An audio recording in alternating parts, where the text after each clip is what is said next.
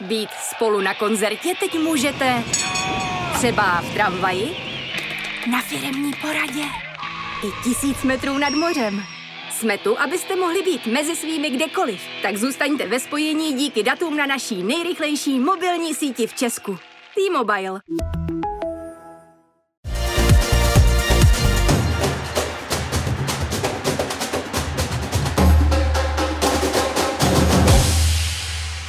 Mixzona. Hezký den, je tu další díl podcastu Mixzona, který vám přináší web Sport.cz.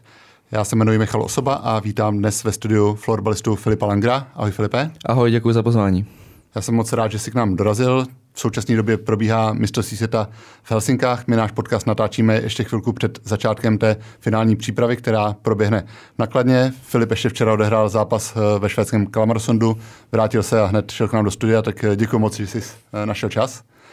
A já na úvod v krátkosti Filipa představím prostřednictvím mnoha rekordů, které už stihl překonat, i když je mu teprve 19 let. Tak Filip byl nejmladší hráč v České extralize, nejmladší střelec v České extralize, nejmladší kapitán, nejmladší hráč v reprezentaci i na mistrovství světa. Krom toho je juniorský mistr světa a střelec vítězné branky ve finále. Tak uh, tolik stručná bilance Filipa v jeho 19 letech. Ty jsi začal s florbalem v sedmi letech, eh, pokud se nepletu, tak dá se říct, že jsi byl vždycky trochu napřed před eh, svými vrstevníky, že jsi hrál už eh, v mládí s těmi staršími, nebo postupně si se takhle vypracoval, že jsi překonal své vrstevníky? Určitě ne, od začátku. Tam od začátku si myslím, že ty rozdíly jsou uh, relativně malý a překonal jsem nebo takhle, hrál jsem potom se staršími a to mě hodně posouvalo dál, protože samozřejmě v těch mladších kategoriích je ta fyzická, ten fyzický rozdíl velikánský, takže to jsem musel makat hodně, ale ze začátku to určitě nebylo, takže bych někoho převyšoval a spíš asi ten výsledek, který té práce se projevuje až teďka, kdy to jsem vydržel dlouhodobě pracovat a to se potom projeví a ukáže potom až dál. Ty si celou svoji mládežnickou kariéru spojil s Tatranem Střešovice, přesto už máš vlastně za sebou zkušenosti se třemi švédskými týmy. Tak eh, když se zastavím u toho prvního, tak to byl takový spletitý příběh, eh, kdy si hrál za Pixbo, protože ty si chtěl hrát Českou extraligu, jenže ti bylo 15 let a podle regulí si ještě nemohl, tak si dostal výjimku na žádost reprezentačního trenéra, poté ta výjimka byla zrušena na žádost eh, Vítkovic a tím si vlastně ti bylo umožněno zahrát si ve Švédsku, kde podobné omezení neplatilo. Tak eh, jak na tohle období vzpomínáš? Eh, dopadlo to dobře tím, že si hrál za Pixbo, ale bylo to psychicky náročné pro tebe tím, že si chtěl hrát s nejlepšími a vlastně podle regulí si nemohl? Jak jsi to prožíval tehdy? Ne, asi to ani psychicky moc náročný nebylo. Já jsem to prostě, nebo asi jsem i takový, že ty věci přijímám tak, jak přijdou a Samozřejmě se snažím ovlivnit, jak nejvíc dokážu, ale tohle jsem už ovlivnit úplně nedokázal. A zároveň ale se naskytla skvělá příležitost, kterou jsem eh, chytnul za počesy a to bylo hrát ve Švédsku a bojovat o vlastně nejvyšší soutěž. Takže ono to ve své podstatě bylo super a ve finále to nejlepší na tom bylo asi ta životní zkušenost, kdy jsem se poprvé o sebe musel starat o samostatnice a samozřejmě ta motivace, kterou mi ta příležitost dala a porovnání se s těma nejlepšíma na světě. Současně tam byli eh, Daniel Kalepson, což byl jeden z mých vzorů a legenda švédského florbalu, v, v, tu chvíli, v tu dobu ještě působil v Pixbu, se kterým jsem mi hrál, tak to pro mě byla neuvěřitelná zkušenost a určitě naopak to jako psychicky pomohlo si myslím, že jsem mohl vycestovat a využít tady tu příležitost. Měl jsi z toho trochu obavit, by bylo čerstvých 16 let odejít do Švédska, kde si neznal řeč do nového prostředí, tak eh, bal jsi se trošku, jak to zvládneš po té lidské stránce, protože florbal si byl na výši, ale asi po té osobní stránce to byla úplně nová zkušenost. No, asi jsem se ani nebál. Já jsem, tak jako já jsem uh,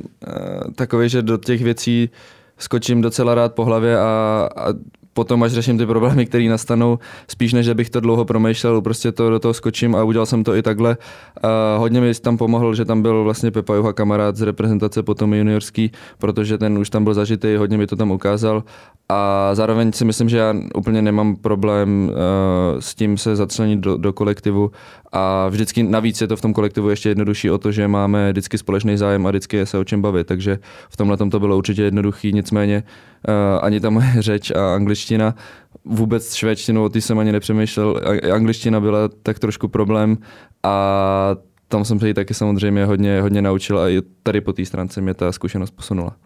Ta druhá švédská zkušenost přišla ve Storvretě, to bylo v době těch nejpřísnějších koronavirových omezení v Česku, kde byly přerušeny soutěže a několik hráčů využilo možnost zahrát si ve Švédsku. Tak Pixboy Storvreta jsou zavedené florbalové značky, vlastně top týmy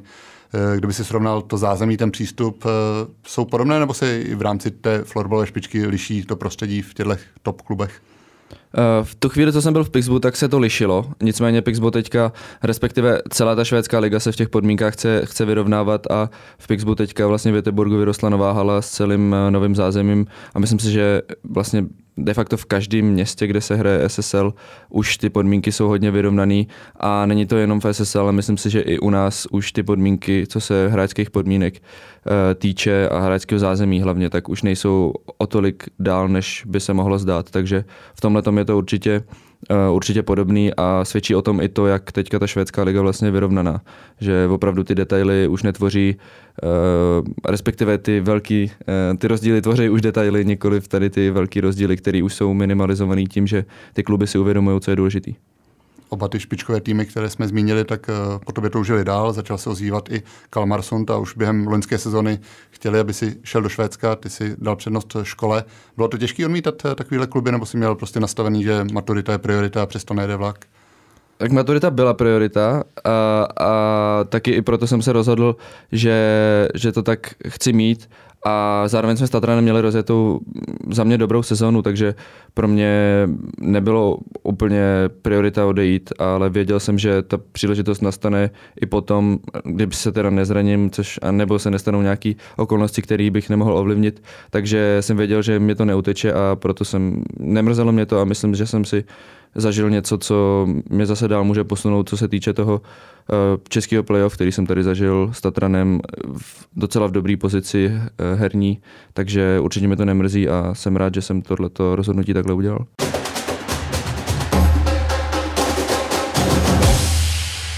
To rozhodování, co dál přišlo letos, dá se říct, kolik nabídek jsi měl na stole, když jsi se po sezóně rozhodoval, co dál?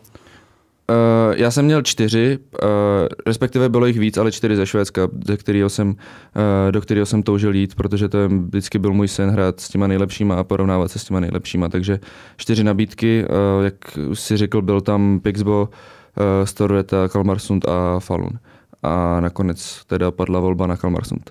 Dá se nějak popsat to tvé rozhodování, co pro tebe byly jako ty nejdůležitější kritéria, případně s kým vším si to probíral, nebo jsi to chtěl rozhodnout sám v sobě? Tak probíral jsem to s hodně lidma, probíral jsem to jednak s, s trenérama, který se mnou prožili de facto celou kariéru, ať to byl Jirka Jakoubek uh, nebo další. Zároveň ale jsem věděl, že to rozhodnutí vždycky bude na mě a na mém pocitu a, na mým, uh, a moje rozhodnutí ovlivňovalo to, jak se, jakou pozici v tom týmu budu mít, uh, jakou perspektivu má ten klub do budoucna, protože rád bych um, úplně nechtěl cestovat, chtěl bych se trošku někde usedlat a vybudovat eh, nějakou značku třeba tomu týmu, vybudovat něco nového v tom týmu a být toho součástí, což právě Kalmarsun ve finále vyšel nejlíp a myslím, že jsem udělal dobrou volbu vzhledem k tomu, co jsem tam zatím prožil a věřím a klepu tady na stůl, že to tak bude eh, dál pokračovat. Já vím, že jsi říkal, že bonusová motivace pro tebe byla i zahrát si s Kimem Nilsonem, který byl vyhlášen nejlepším hráčem světa za minulou sezonu. Vlastně v ženské období ankety vyhrála Eliška Krupnová. Tak eh, jak na tebe kým působí? Je to hvězda nebo je, je, vstřícný? Jak se chová? Jak je na hřišti i mimo, mimo hřiště? Ne, je to... Uh ten tlak, který je na něm vytvořený v tom týmu a i v tom městě, je fakt obrovský a dávám velký respekt za to, jak on to zvládá, protože přece jenom už florbalově není nejmladší, ale pořád dokazuje a věřím, spíš doufám, že to nedokáže na mistrovství, ale myslím si, že ukáže, že pořád i na tu reprezentační úrovni je schopen eh, dělat rozdíl. A hodně třeba, co vypíchnu takový detail, který u mě zachoval hezký dojem na Kima, tak to bylo, když jsme hráli právě proti Pixbu v Jeteborgu a vlastně trenér nás posadil naši lineu, protože jsme nepředváděli úplně ideální výkon a, a mohla, mohlo by se stát, že by ten Kim byl trošku naštvaný a, a nelíbilo se mu to, nicméně zůstal vepředu střídačky, podporoval spoluhráče a je, bylo cítit, že ten týmový výkon je pro něj to nejdůležitější a že opravdu to dělá proto, aby se vítězilo týmově a nikoli pro ty individuální úspěchy, což uh, se mnou rezonuje a byl jsem za to vlastně docela rád, že takový je. Pokud se nepletu, tak jste dva zahraniční hráči v týmu, ještě spolu se švýcarským uh, spoluhráčem, tak uh, jak vás berou jako cizince? Máš pocit, že to máte těžší, přeci jenom Švédsko je kolébka florbalu, dlouholetý hegemon, teď přijdou hráči ze zahraničí, kteří tam přebírají vlastně klíčovou pozici, jako v tom případě, tak cítil jsi někdy nějakou zášť, nebo naopak vítají, že přijde někdo, kdo chce pomoct posunout ten klub dopředu? Řekl bych, že určitě vítaj. Necítím, že bych jsem tam nebyl vítaný, respektive ani vlastně Jan Birky. Já myslím, že se to odráží na tom, jak ten hráč uh, se ukáže na tom hřišti. Prostě ukázaná platí, ať už uh, pro fanoušky, pro ty hráče v tom týmu a pokud budeme dokazovat to, že jsme schopni na té nejvyšší úrovni hrát, tak v tom týmu máme právoplatné místo a nemusíme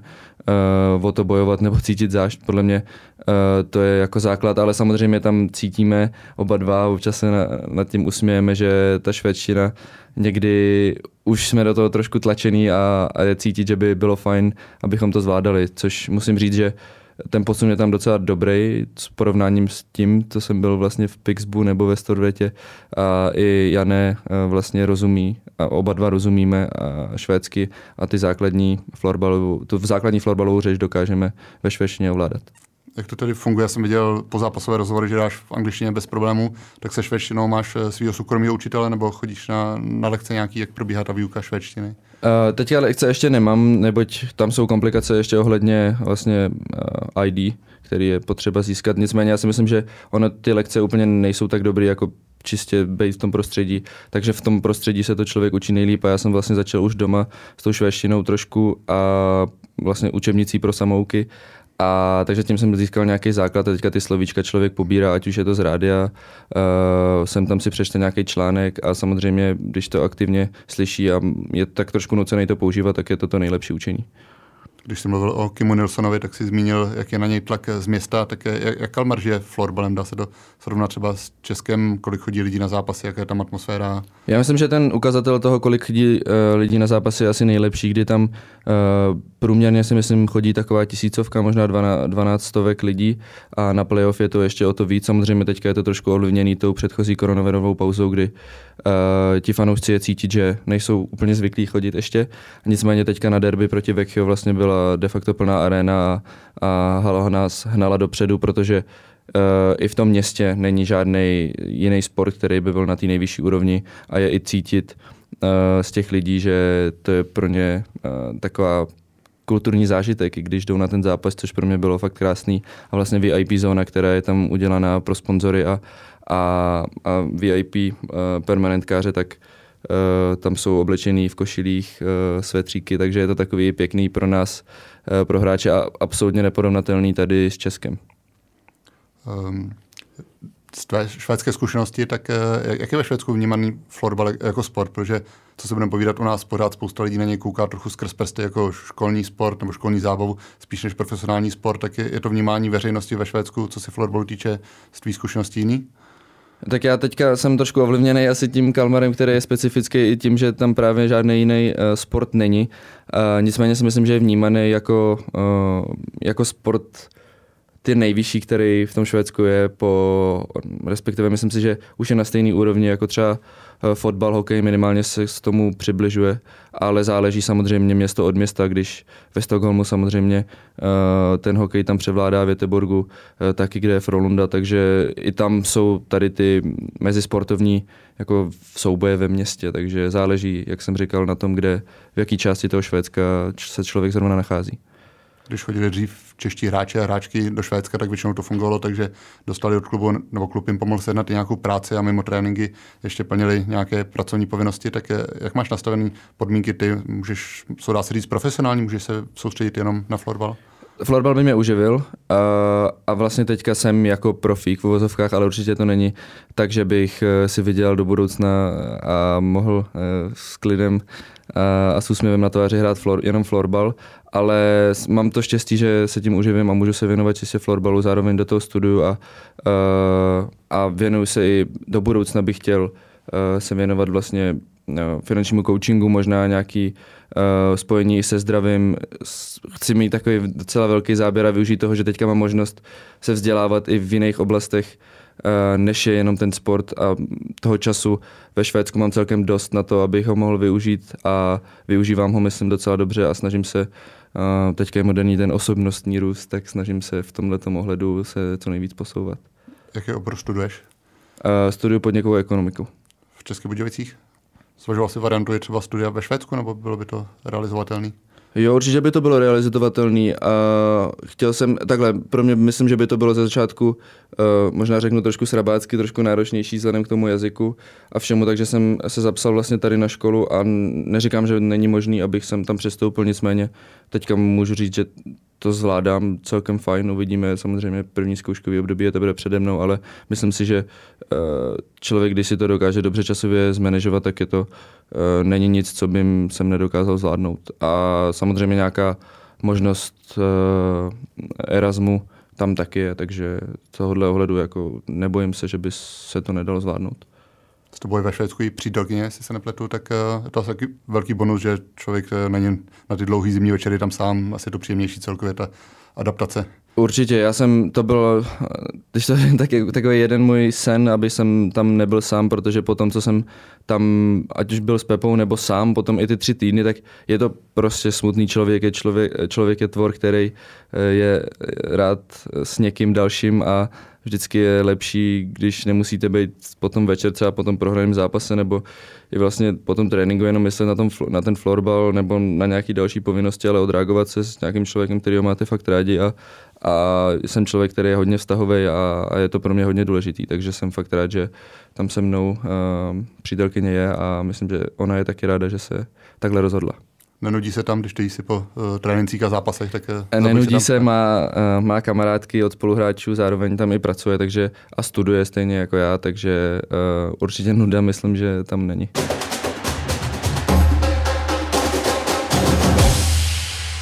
Jaký je Kalmar vlastně jako, jako město, kdyby si, když tam přijde návštěva, tak uh, co, co mu ukážeš? Člověk má hodně Švédsko spojené se zimou, ale u Balckého moře může být v létě docela příjemný počasí na koupání. Právě naopak, myslím si, že to, uh,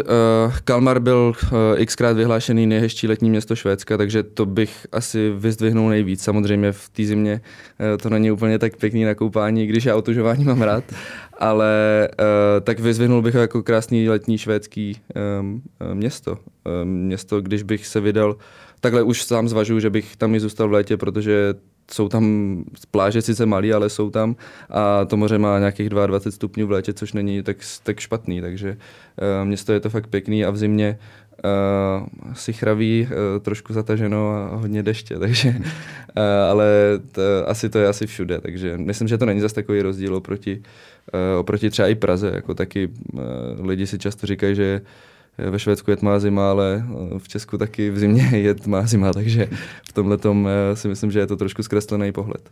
Švédsko zvolilo trochu odlišnou strategii boje s koronavirem, než eh, dá se říct zbytek Evropy. Tak vnímáš třeba velký rozdíl, když se přesouváš z Česka do Švédska, co se týče opatření a těch povinností, nebo ani ti to nepřijde? No v současné chvíli samozřejmě jo, protože ve Švédsku žádné opatření nejsou a to vůbec žádný, takže žádný testování, žádný roušky, žádný uh, uh, omezení ani pro diváky, takže ta atmosféra na tom zápase, i to, že ty lidi ty roušky nemají, je pro mě teďka vlastně normál a to, že jsem se teďka přesunul do Čech,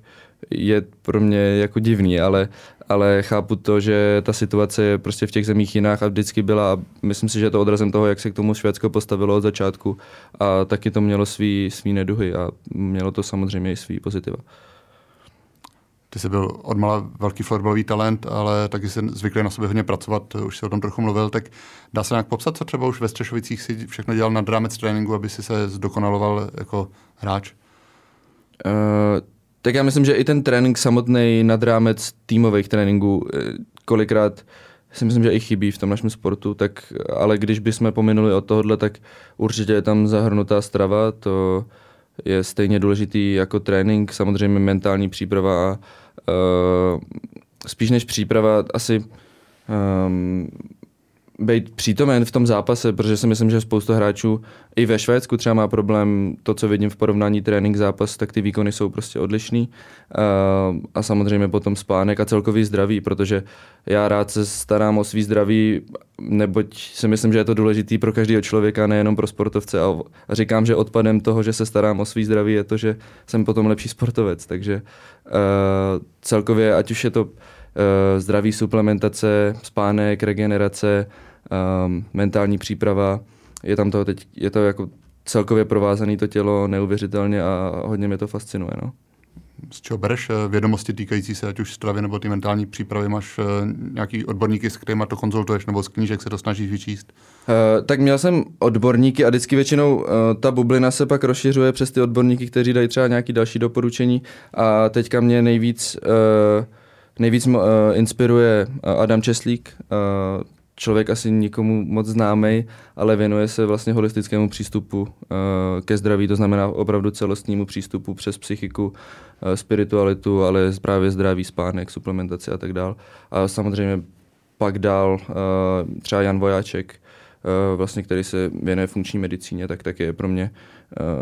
velkou inspirací a kolem tady těch lidí je spoustu dalších lidí, kteří k tomu přidávají svý a jsou to třeba studenti právě uh, Eh, tady těch eh, dvou, když to řeknu, učitelů. Takže tohle jsou takový dva pro mě zatím čeští nejlepší, eh, který sleduju, nebo třeba Libor Matu, se kterým jsem teďka se snažím a budeme možná navazovat spolupráci. A postupně se, i pak ze zahraničí vlastně ta bublina se rozšiřuje a rozšiřuje. Ať je to v čemkoliv, si myslím, že to, když člověk se o něco začne zajímat, tak potom ty uh, obzory se rozšiřují tak nějak přirozeně když jsi zmínil, že hodně dbáš na stravu, tak uh, bylo to složitý třeba, když jsi přišel do Švédska, kde asi člověk úplně neví, kde si co koupit, tak uh, aby se neodbil někde večeří v Mekáči nebo takhle, tak uh, bylo složitý si tam najít právě ty své potraviny a to, co potřebuješ, na co jsi zvyklý. Asi úplně ne. Já myslím, že ono, ať je člověk kdekoliv, tak uh, vždycky ta strava má být založena na kvalitních celistvých potravinách, takže uh, není úplně těžký si jít vybrat uh, dobrou zeleninu, dobrou ovoce, uh, maso, kvalitní a mléční výrobky. Tohle to je všude stejný a potom spíš jenom tak eh, je důležitý pro mě teďka nebo těžší si třeba najít uh, nějaký lokální farmáře a tak, který samozřejmě úplně v tom nejsem zběhlý a spoluhráči mi v tom upřímně úplně nepomůžou, takže ty nejsou takhle uh, do tohohle zainteresovaný, takže tohle to ještě na tom chci zapracovat. Takže i v rámci Kalmarsondu si trošku radita v tom, jak, jak moc vlastně dbáš o tu stravu a takhle, že uh, ani tam to není úplně automatický, že by každý si vážil stravu a hlídal kalorie a jídelníček. No já si myslím, že celkově, tak já samozřejmě na to mám trošku jiný pohled, co se týče toho svého, když to řeknu jako studia, ale myslím, že obecně jako to stravování, který tady je zaběhlý, Uh, a některé i ty stravovací návyky prostě nejsou dobrý, i když jsou hodně propagovaný a, a promovaný a nesouhlasím s nimi. A není to vím, není to jenom ve Švédsku, v Kalmarsundu, ale myslím si, že v současné jako moderní civilizaci je to problém jako celosvětový. A měl jsi to už opravdu od mala nebo nějaký, do, nějakého dorosteneckého věku, jsi na, na tohle dbal, nebo třeba v jeden čas se nějak do toho zahleděl, ale začal si se tomu víc věnovat? Eh, já myslím, že jsem první poput byl vlastně, uh, co jsem se poprvé dostal do juniorského cyklu, někdy rok 2016, a od té doby, co člověk začne zkoušet právě ty typy, co dostává od nutričních poradců, ať už je to na těch reprezentačních akcí, a opravdu to zkouší a není to tak, že to zkusí pár dní. Samozřejmě to tělo mu se to nelíbí, protože je to změna, ale když to zkusí, vydrží to dělat nějakou delší dobu, tak cítí okamžitě výsledky. To mě dalo poput tomu studovat dál, zjišťovat si co a jak dál a až teď se to dostalo do tohohle stavu vlastně, kdy to řeším tak nějak celostně. Takže určitě to jako nebyl cíl, ale to, že to sám na sobě cítím, uh, že to mi to pomáhá, tak uh, se tomu chci věnovat. Jsem zmínil, že jsi byl nejmladší kapitán v České extralize, v 17 letech jsi byl kapit, se navlékl kapitánskou pásku v Tatranu, tak eh, jak jsi to vnímal, to, když samozřejmě florbal má ten věk posunutý trochu níž než ostatní sporty, tak necítíš se až, až trochu nepatřičně, když si šéfoval těm starším klukům, nebo jak, jak to vnímali třeba oni? Eh, já myslím, že ten tým v tu chvíli byl hodně mladý a nejstarší hráč tam byl snad Honza Kolísko, mám pocit, ročník 95, takže ono zase tak starší, uh, ti kluci nebyli zároveň, ty, hodně těch kluků absolvovalo, nebo absolvovali jsme společně třeba juniorský minimálně srazy reprezentace, takže jsme se hodně znali, těch zkušeností jsme měli podobně a myslím si, že na to ani člověk takhle nekoukal a já jsem vlastně ani nekoukal moc na to, že tu pásku mám, prostě Uh, ono to tak nějak přirozeně vzniklo, uh, že mi tre- trenéři tady tu roli dali a potom vlastně v průběhu sezóny z toho vykrystalizovalo to, že jsme si uh, určili s týmem, že bude lepší, když tu pásku dám vlastně právě Honzovi, aby, se, aby převzal tu, um, toho lídra v kabině a já jsem se věnoval to spíš týmu hernímu lídrovství, když to tak řeknu. Takže byl to taky součást asi určitého vývoje, a, ale že bych to bral nějak extra speciálně, to určitě ne. Pro mě je kapitán stejný člen týmu jako kustot třeba, prostě stejně důležitý článek, jenom má jinou trošku funkci než třeba jiný hráči nebo jiný členové toho týmu.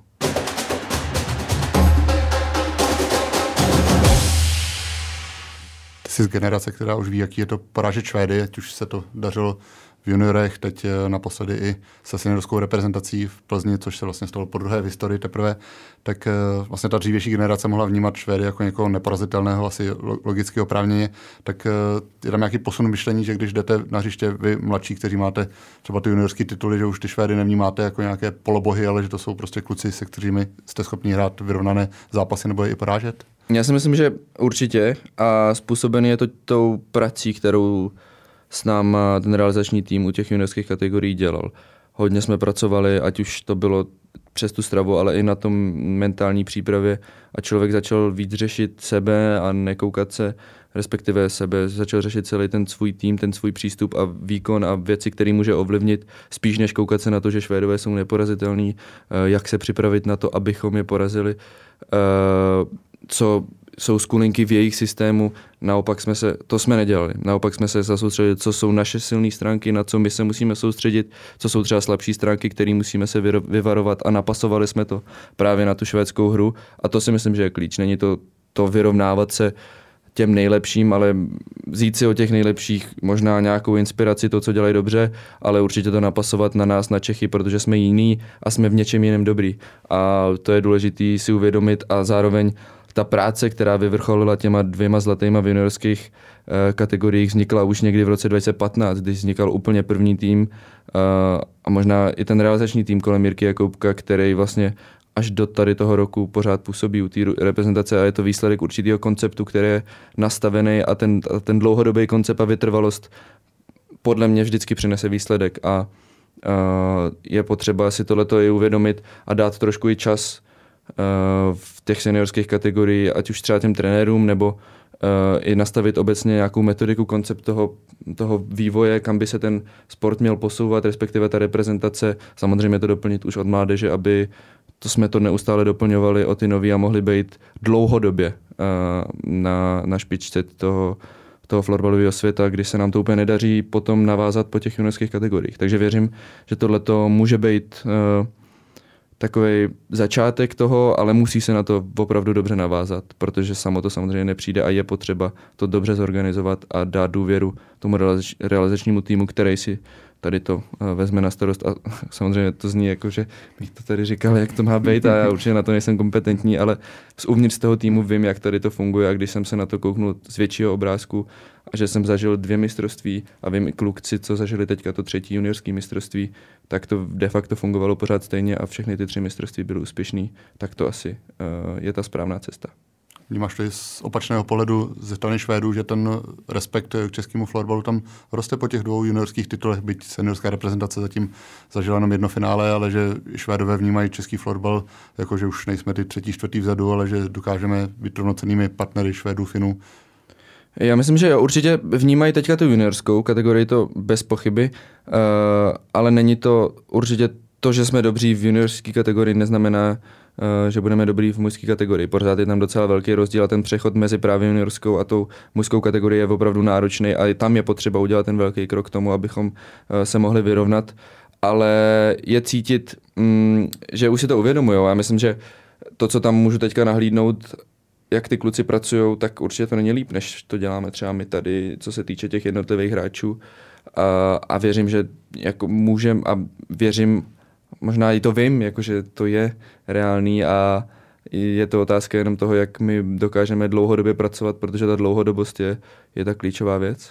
Měla ve Švédsku nějaký ohlas ta porážka Švédů právě na Eurofloorball Tour, ta poslední, jestli Švédové z toho nějak znervozněli, nebo to berou jako přípravný turnaj a jejich sebevědomí před světovým šampionátem to nějak neovlivnilo? No upřímně úplně ne, uh, protože pořád se dívají na zápas s Finama, hlavně Finové, Švédové, Finové, Švédové, uh, což může možná bolet, uvidíme, ale uh, já si myslím, že nejsem úplně jako, nejsem tady o to, aby hodnotil, jak ty Švédové na to koukají. Myslím si, že nás vnímají, neberou nás ještě jako pořád rovnocenného soupeře, to si můžeme obje, objektivně říct, což může být pro nás výhoda a myslím si, že do budoucna se to bude jenom a jenom vyrovnávat a ta, tu špičku bud, věřím, a že budeme dohánět. Jsi trošku raritou i v tom ohledu, že máš svého manažera, což nevím, jestli mezi florbalisty ještě někdo jiný má, je to Honza Koukal, bývalý eh, elitní skošista, tak eh, může trošku popsat, jak ta vaše spolupráce vznikla a v čem ti jako manažer může pomoct a pomáhá? Uh, tak ta spolupráce vznikla relativně náhodou, kdy vlastně uh, už ani nevím, jaký to byl rok, někdy 2015 možná, uh, tak jsme se sešli a vlastně přes prezidenta současného, uh, současného prezidenta Tatranu Střešovice Tomáše Kavku, se který, který spolu mají dobrý vztah. A tak nějak přiro... vlastně jsem ani ze začátku nevěděl, co pro mě Kouky bude dělat, protože florbal v tomhle je úplně nepolíbený a vlastně vůbec jsem nevěděl, co je role manažera, ale a postupně se to vykry, vykrystalizovalo do toho, že s Koukem řešíme uh, marketing, řešíme určitý spolu, osobní spolupráce a pomáhal mi vlastně i s vyjednáváním vyjednáváním té současné smlouvy v Kalmarsundu. A, takže tohle jsou věci, který, se kterými mi Kouky pomáhá a je to spíš takový parťák, než by eh, ho vnímal jako manažera a pořád nemám s ním uzavřenou tu smlouvu a Kouky už jsme to řešili. Já, já, to, já to říkám snad každý podcast, když se mě na tady tu otázku někdo zeptá a už eh, je to fakt, už mi to přijde fakt trapný ode mě k němu.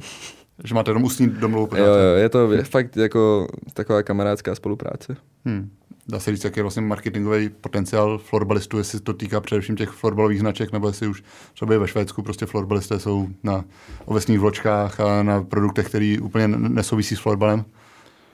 Eh, záleží asi kus od kusu, no, ale zatím si myslím, že je to na těch florbalových značkách. U mě teda ne, já jsem vděčný za to, že můžu, protože to i samozřejmě řeším a je to pro mě přirozená věc, že součástí, jako je třeba strava, jako je uh, regenerace, tak ty uh, partneři do té spolupráce se mnou chtějí jít a já s nima taky, protože je používám. To znamená, že záleží, jako kus od kusu a záleží to, jak to člověk řeší. Pokud na tyhle ty věci kašle, tak to ani nedává smysl vlastně dělat. No. Takže, uh, takže tak. Jsi úspěšný i na sociálních sítích, na Instagramu máš, myslím, 13,5 tisíce followerů, jestli se to od té doby nepohnulo, máš své internetové stránky, uh, děláš online tréninky, různé kempy, kempy pro mladé, tak jsem se právě byl s Honzou Koukalem, tak on říkal, že se vnímáš trošku zní možná dnešně jako ambasador florbalu, ale jako někdo, kdo nechce posouvat jenom sám sebe, ale chce posouvat celý ten sport, tak je, je, je to opravdu tvoje snaha, aby ty, ta popularita se nepřinesla jenom na tebe, ale na celý sport a aby si pomáhal zdokonalovat se i ostatním lidem kolem tebe a dětem. Určitě, já to vnímám uh, už docela dlouho jako takový možná malý poslání toho, že uh, já vím, co mi ten sport dal, co mě naučil a nejsou to jenom florbalové dovednosti, ale je to spoustu vlastností do života, který tomu člověku dát jakýkoliv sport. A tohle to se snažím vlastně v těch dětech zbuzovat a předávat a tady ty hodnoty, ať už skrze sociální sítě, které beru jako nástroj toho zprostředkování právě pro ty lidi, a nebo právě ty kempy, který bych v budoucnu chtěl ještě rozšířit, více otevřít uh, veřejnosti, udělat je trošku širší. Samozřejmě ta časová kapacita je náročná, ale, ale myslím si, že je to důležitý, ať je to v jakýmkoliv oboru, v jakýkoliv věci, aby ten člověk, když se něco naučí, aby to dával dál, nenechával si to pro sebe, aby se to tak nějak uh, přirozeně posouvalo a ta hodnota nezůstávala jenom v tom člověkovi, ale aby se snažil tu hodnotu předávat trošku dál. No. Teď už tvoje koncentrace se ubírá ke světovému šampionátu, pro tebe bude druhý, zažil si ten v Praze, který neskončil medailí, přesto jaká to byla pro tebe zkušenost jako úplného Benjamínka v týmu, na co z toho vzpomínáš třeba nejradši? Uh, nejradši na nástup, uh, na první nástup, uh, kdy jsme šli na rozcvičku proti Německu, kdy tam bylo už 10 000 lidí, což je jako ve florbale úplně, úplně nereálný. Myslím si, že to byl ten nejsilnější zážitek, ty fanoušci, to je, je neopakovatelný a respektive je to opakovatelný při domácím šampionátu, který tady byl jednou za deset let a možná teďka to bude i, i míňkrát, takže pro mě tohle to byl fakt zážitek, kdy celá ta hala je s váma a je to i na té klubové úrovni samozřejmě, nicméně to není je to desetkrát menší, než je to právě v reprezentaci, o to víc násobený, že hrajete za reprezentaci a za celou republiku. A nebylo to jenom ty lidi v hale, ale bylo cítit, že fakt celá země tím florbalem, troufnu si říct, žila a to ve mně zanechalo fakt krásné vzpomínky a velkou vidinu toho, že ten florbal může mít hezký potenciál a hezký vliv třeba na tu mládež, když se to vezme dobře, z dobrého hlediska. Tady se na šampionátu vlastně spíš rozkoukával, tak eh, vnímáš, že teď ta tvoje role bude asi výraznější, to očekávání, že to je asi už eh, za ty tři roky poměrně výrazný posun v té tvý roli v týmu? Jo, určitě tak ten vývoj je docela přirozený, že uh, ten mančav se hodně obměnil, máme tam spoustu mladých kluků a ta pozice přirozeně teďka bude důležitější, měl bych být první center vlastně a to bude, a, a současně ale to neberu tak, jako že ta role bude důležitější, je prostě taková, že se přirozeně vyvinula do toho, že bych měl být při, uh, herní lídr a prostě to ta role takhle je. A určitě si nepřipouštím toho, že bych to porovnával s tím, jaká byla, bude, ale prostě je to tak, jak to je a věřím, že tam předvedu nejen já, ale my všichni maximum a dáme všechno pro ten tým, abychom společně uh, si splnili ten cíl, který si stanovíme uh, právě na soustředění před mistrovstvím. Ten cíl bude, předpokládám, medaile. Asi to bude medaile. Myslím si, že eh, určitě už dlouho tady nebyla z mužského šampionátu a myslím, že by nám slušela nezbývá než popřát, aby se to povedlo. Filipe, já ti ještě jednou děkuji, že jsi si našel čas na podcast Mixzona a přeji hodně štěstí v Helsinkách. Děkuji, děkuji za pozvání a za příjemné povídání.